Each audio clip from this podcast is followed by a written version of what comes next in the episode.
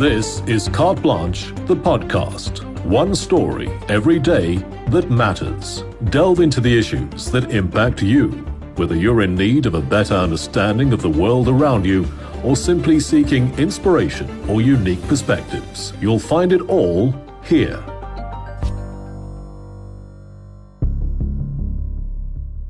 In a country where few perpetrators are convicted for their crimes, it's little wonder petty crimes often evolve into something far more sinister. So, when security guards protecting some of Johannesburg's critical electricity infrastructure came under increasing attacks from heavily armed gangs, it became clear. Copper cable theft has morphed into a full blown syndicated operation. Masa Kekana spoke to city authorities to find out what's being done to curb this onslaught.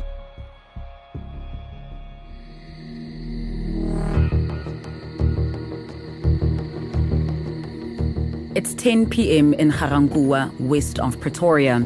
A security guard we'll call Tshepo to protect his identity is on call and about to go on patrol. It's a quiet night, but the silence is deceptive. Something he knows all too well. In these parts, danger lurks in the shadows.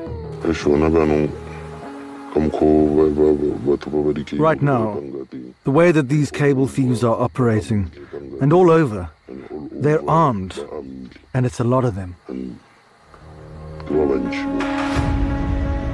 Here, under the cover of darkness, violent gangs are on the prowl for copper. Used extensively in electric cables and in high demand on the black market, they'll stop at nothing to get their hands on it. To tell you the truth, it's a risk. We pray to God and let Him take the wheel. These days, the thugs aren't even satisfied with the copper cable. They stay hidden in the shadows, waiting for emergency technicians to arrive before robbing them of anything from replacement cables to the cars they arrive in. After being hit by a wave of opportunistic robberies and assaults on its staff, Eskom contracted the security company Tshepo works for. But that's given the gangs another target the guns carried by the security escorts. Control, control. Park. Bavulile lana. Control, control.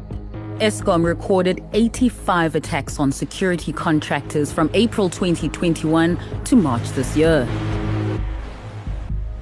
Cable theft is not a new crime, but it is getting worse. And there's something different about this crop of criminals. They're organized, they're heavily armed, and they will stop at nothing to get what they want.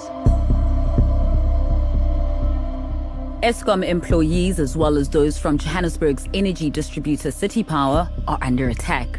And while millions are spent on additional security, it's impossible to provide an armed escort for every technician on call out duty. So, priority is given to staff on the night shift and those working in secluded areas during the day. In late May, a technician Will Call Lerato responded to a morning call out in what is considered a low risk area. She was working alone and without a security escort. It was a normal day, very clear. Everything was going smooth for me. It wouldn't stay that way for long. They came two men.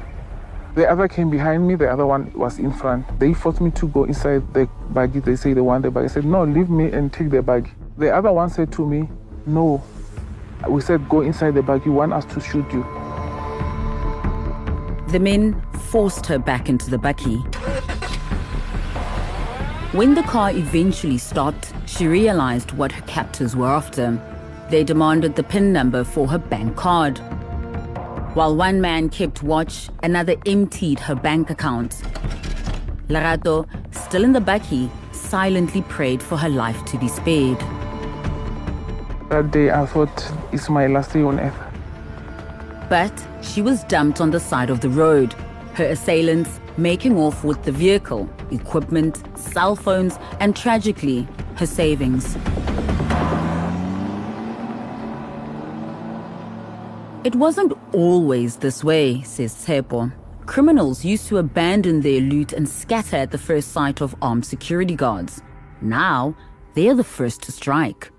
A stark reality he faced just a few months ago when he and his partner faced off with an angry mob. The protesters were threatening the technicians, saying they won't leave without their lights being reconnected.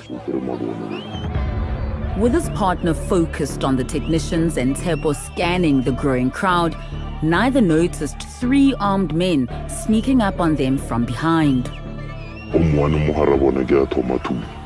Then one of them started shooting. He shot me in the hip. After he shot me, I fell on the ground. Another came and pointed a revolver at me and said he wants my gun. He believes the criminals are part of a syndicate in the area. These days, it seems the criminals are better organized than the security teams trying to stop them. Ted Blom is an energy and utility strategist who studied cable theft trends. You get segregation of duties like you get in the company. The other guy's in charge of logistics, a truck that's uh, ready to run. Uh, somebody else is maybe a watchman or whatever with a gun, even sometimes.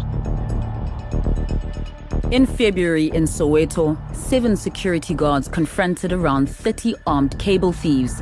In the shootout that followed, one guard was killed. In Johannesburg's Kya Sands, just two months later, another security guard died in a hail of bullets. Then, in yet another incident earlier this year, two guards were shot in Johannesburg's Newtown area while escorting a vehicle transporting copper cables. An image from the end of the blood curdling attack shows the guards' lifeless bodies riddled with bullets, slumped in their vehicle. The footage from moments before is too graphic, but it shows the men trapped in their seats, utterly defenseless, as their attackers fire indiscriminately.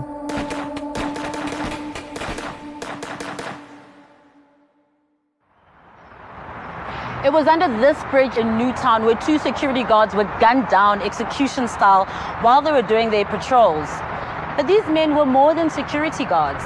They were breadwinners who were loved by their families who've now been left devastated. City Power is now at the criminals' mercy, at a loss over how to respond to their new MO. That's despite spending more than 100 million rands on security each year and doubling the number of security guards. We caught up with its spokesperson, Isaac Mangena, near a substation known as a hotspot for cable theft and related crime. We've got a lot of substations, I think almost 300 um, uh, uh, substations across the city of Johannesburg. Um, we've got also about 17,000 kilometers of underground and overhead cables. So it, it will be difficult for us to basically uh, ensure that we police each and every uh, kilometer of that kind of uh, infrastructure. Since July last year, City Power has filed more than 1,400 reports of vandalism and cable theft. Among that number were incidents targeting the technicians and their security escorts. As cable theft and related crimes grow across the country, power utility Eskom isn't being spared. Mashangu Shibangu is Senior Manager for Maintenance and Operations. Would you say that because it's increasing and it's happening on a daily rate, you actually don't have a hold of the situation? I will not necessarily uh, say that, but uh, uh, at the same time, we also need to understand that uh, as, uh, as engineers, uh, our work is limited to engineering work. Now, uh, security. These criminals are forcing se- you to pivot into security. Security is not necessarily our our mandate. We do have uh, departments that deals with safety and security. We're just doing that as an add-on, just to make sure that our employees are protected. It seems Eskom and City Power are fighting a losing battle, being outnumbered by criminals who are heavily armed and willing to kill. But where are the police in all of this? The SA Chamber of Commerce and Industry estimates cable theft costs the country between 5 billion rands and 7 billion rands a year. In June, the South African Police Service identified 18 infrastructure theft hotspots around the country. Special task teams are being set up in these areas, and top of their agenda is cable theft and related crimes. We have seen a little move I, can say we have moved the needle uh, in terms of the number of arrests that we are making due to this cable theft. Uh, we have actually, in the past um, last month, in July alone, we had about 35 suspects that were arrested due to uh, this cable theft. The SAPS declined an on camera interview for the story, but promised to respond to our questions in writing. We're still awaiting their reply. The president has signed a gazette uh, that bans the export of scrap metal. So he's hoping to plug that hole. And that should cut demand. And if there's no demand, well, then hopefully uh, the, you know, the metal theft uh, will stop. But what, if anything, can companies like Eskom and City Power do beyond contracting specialist security firms? They need to look at alternative technology, early warning systems on the actual infrastructure itself, so that they uh, can warn you early if there's been any tampering with any of the equipment. You can then uh, dispatch either a drone to go and pictures of whatever's going on, and then secondly, uh, if you've got the drone there that's giving you aerial surveillance. We do come with uh, technologies to try and mitigate for the theft of underground uh, cables we install detecting devices uh, underground. For now, though, the cable theft syndicates are running rampant, and workers like Tshepo clock in each day, wondering if it'll be their last.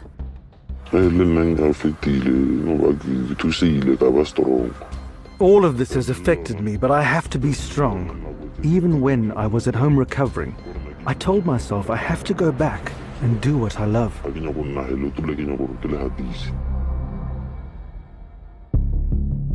With millions of additional rands in taxpayer money spent each year to better safeguard municipal infrastructure, it's becoming a pricey affair for ratepayers already scrounging together every last cent to stay afloat. Apart from banning the export of scrap metal, what other methods could authorities consider to keep criminal hands off our precious cables? We'd love to hear your thoughts. Thanks for joining yet another episode of Carte Blanche, the podcast. Keep the conversation going online. You can find us on Twitter, Facebook, YouTube, and Instagram. Don't forget to rate and review us. Your feedback is always appreciated. And subscribe to our podcast to ensure you don't miss a single episode.